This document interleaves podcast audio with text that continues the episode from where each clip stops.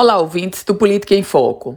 O secretário estadual de Tributação, Carlos Eduardo Xavier, um dos principais porta-vozes do governo do estado, trouxe uma boa notícia para o servidor público estadual. Aliás, eu diria uma notícia que tranquiliza, o que acalma um pouco.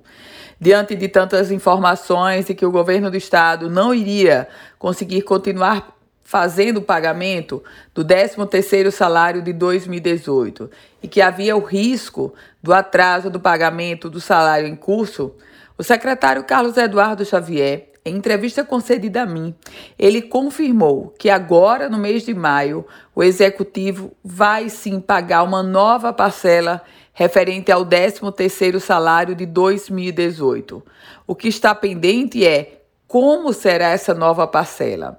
Vai ser o salário integral definido até o limite de renda? Ou, na verdade, o que o governo vai fazer é pagar parte do 13º de 2018 para o restante do funcionalismo? E o restante do funcionalismo ao qual eu me refiro são, é aquele grupo, aquele contingente de pessoas que ganha mais de, 4, de R$ 3.500.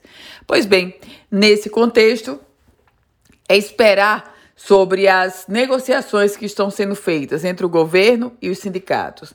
Já sobre os salários é, do mês em curso, o secretário estadual de tributação foi contundente ao afirmar que não há risco desse salário ser atrasado.